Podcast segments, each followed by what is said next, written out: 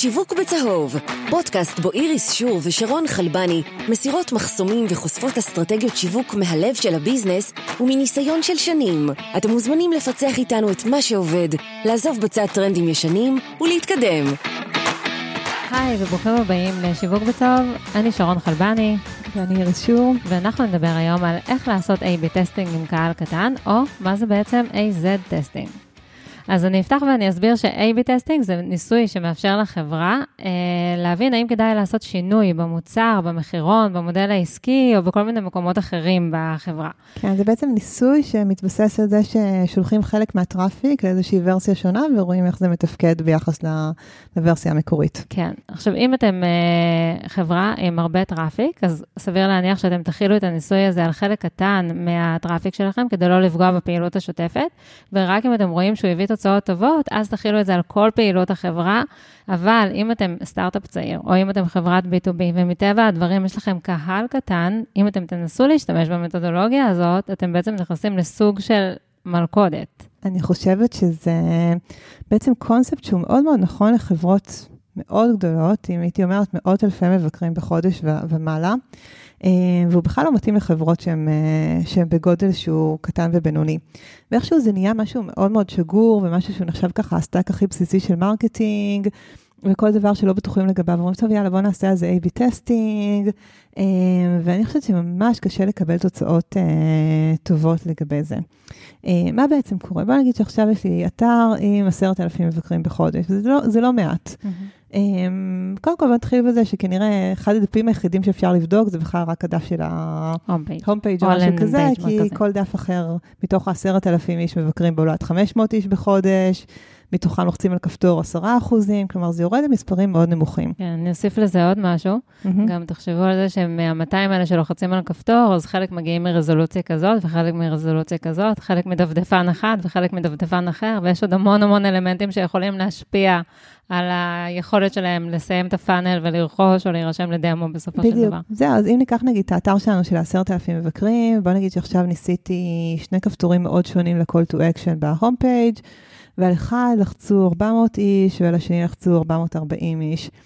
זה לא הבדל כל כך גדול, זאת אומרת, הרבה פעמים רוצים ואומרים, כן, יש הבדל של 10 אחוזים, אבל אף פעם לא בטוחים אם זה באמת אה, טעות מדגמית במספרים האלה או לא, וכמו שאמרתי, אפשר לעשות במקרים האלה A-B טסט רק על מה שלוחצים עליו כמה מאות אנשים ומעלה. כן. אני חושבת שעוד חלק tricky בעצם ב- A-B testing, שלא מדברים עליו הרבה, אבל אני חושבת שהוא קריטי מאוד, זה שבעצם אנחנו לא רוצים למדוד כמה אנשים לחצו על כפתור כזה או אחר.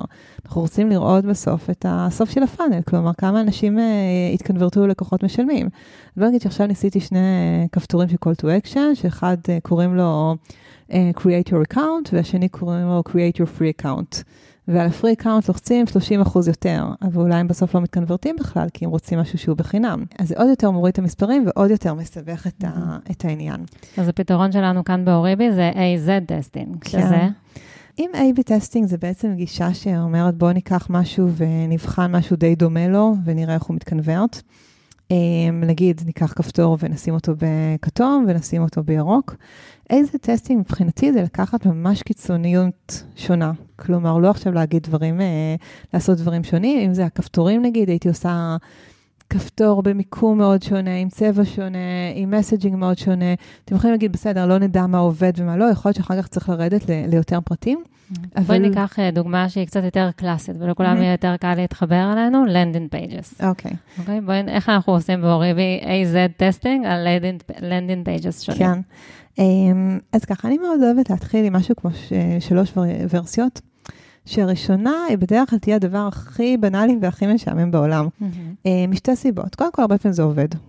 והסיבה השנייה, שזה מבחינתי benchmark מעולה. כלומר, אם עכשיו אני אראה שעשיתי משהו מאוד מאוד מוזר, וזה קינברט נגיד ב-20 אחוז, אני לא יודע אם זה למרות שזה מוזר, או בגלל שזה מוזר, אז לי מאוד חשוב שיהיה את ה benchmark ככה מול הסטנדרטים. Mm-hmm.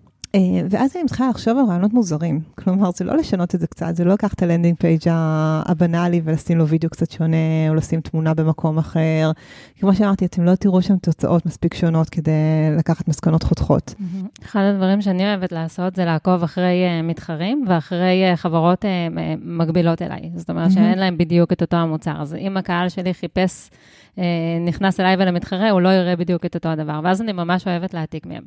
לקחת ממש את אותו הרעיון, להלביש על זה את המסרים שלי, את העיצוב, לעשות התאמות, ולרוץ עם זה, רק מתוך ההנחה שהם יכול להיות בדקו את זה כבר על כל כך הרבה משתמשים, ואם זה עובד להם, אולי זה יעבוד גם לי. כן, אני חושבת שזו גישה ש... יכול להיות שלא תגידי תוצאות מדהימות, אבל בטוח לא נכשלים ככה, והרבה פעמים גם שאין זמן, אז זה הדבר הנכון לעשות. כן, מאוד גם קל להעביר ככה את הרעיון למעצב. לגמרי. אז בעצם דיברתי על זה שאם אני אעשה נגיד שלוש ורסיות שונות, אז אחד זה יהיה הסטנדרטי הכי משעמם שיש. ואני אוהבת בדרך כלל לעשות שני דברים מאוד קיצוניים. אני אתן דוגמה נגיד לאיך עשינו בדיקה ראשונית של landing pages. זה משהו שנגיד אנחנו כל הזמן עושים, אבל באמת כשניגשתי לזה בהתחלה, אז איך ניגשתי לזה? אז בעצם לקחתי landing page אחד, שכמו שאמרתי, הכי רגיל שיש. Uh, הנה השלושה פיצ'רים המרכזיים שלנו, uh, sign up now, uh, כמה לוגוים של חברות שמשתמשות בנו, כלומר ממש ה template הרגיל. Mm-hmm. Uh, עשיתי עוד ורסיה שהאמת שעד היום אנחנו משתמשים בה ועובדת לנו מאוד טוב, שהיא מאוד מוזרה, לא ראיתי אף חברה שמשתמשת בה, אבל די ביטלתי את ה landing page והתחלנו ממש מה onboarding, כלומר התחלנו בלשאול אנשים איזה סוג אתר יש לך, כמה traffic יש לך, דברים כאלה. Uh, בלי להסביר יותר מדי על המוצר. זה נשמע מוזר, אבל זה כן עובד טוב. Mm-hmm. Uh, ועוד משהו שבדקנו היה ככה משהו מאוד uh, controversial, שהלכנו מאוד ראש בראש מול גוגל אנליטיקס, ואמרנו, אתה שונא את מה שיש לך עכשיו. כלומר, זה דברים מאוד קיצוניים. אני אומרת, בואו נגיד שככה למדנו שנגיד uh, על ה-controversial, יכול להיות שהיינו רואים שזה עובד מאוד טוב, ואז היינו מדייקים, או היינו קצת uh, מעדנים את זה, אבל זה, זה ממש ככה ללכת ל...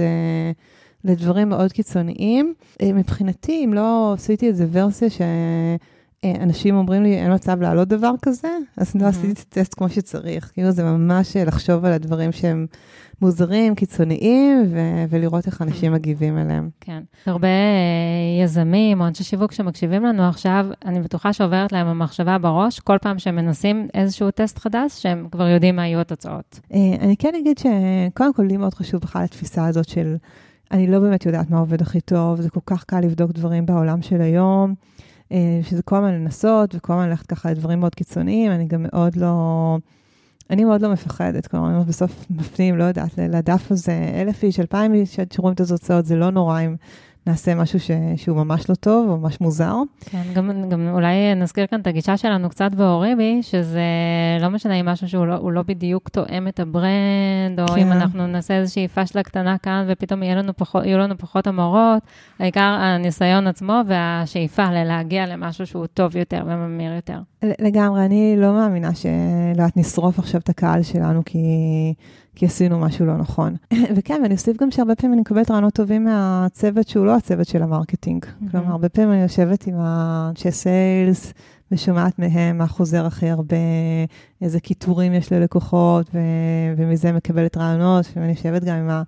עם המתכנתים, כל מי שהוא הרבה על המוצר ועוד לא מקולקל, נקרא לזה ככה, כמו ה marketing, שאנחנו כבר חושבים שאנחנו יודעים בדיוק מה, מה עובד ומה לא עובד. אוקיי, okay, אז AZ testing, אה, סוג אחד של AZ testing יכול להיות בעולמות ה marketing, שזה ה-landing pages, באנרים וכאלה, וזה גם יכול להיות על מקומות אחרים ב business. אני יכולה לתת דוגמה של ניסוי שעשינו לפני חודשיים. שאצלנו בעצם היום אה, יוזרים נכנסים ל free trial, הם יכולים לבקש דמו, ואנחנו ראינו שכל מי שמבקש דמו, שזה חצי שעה ככה מודרכת, אה, הסיכוי שלהם להתקנברט ללקוח משלם הוא הרבה הרבה הרבה יותר גבוה.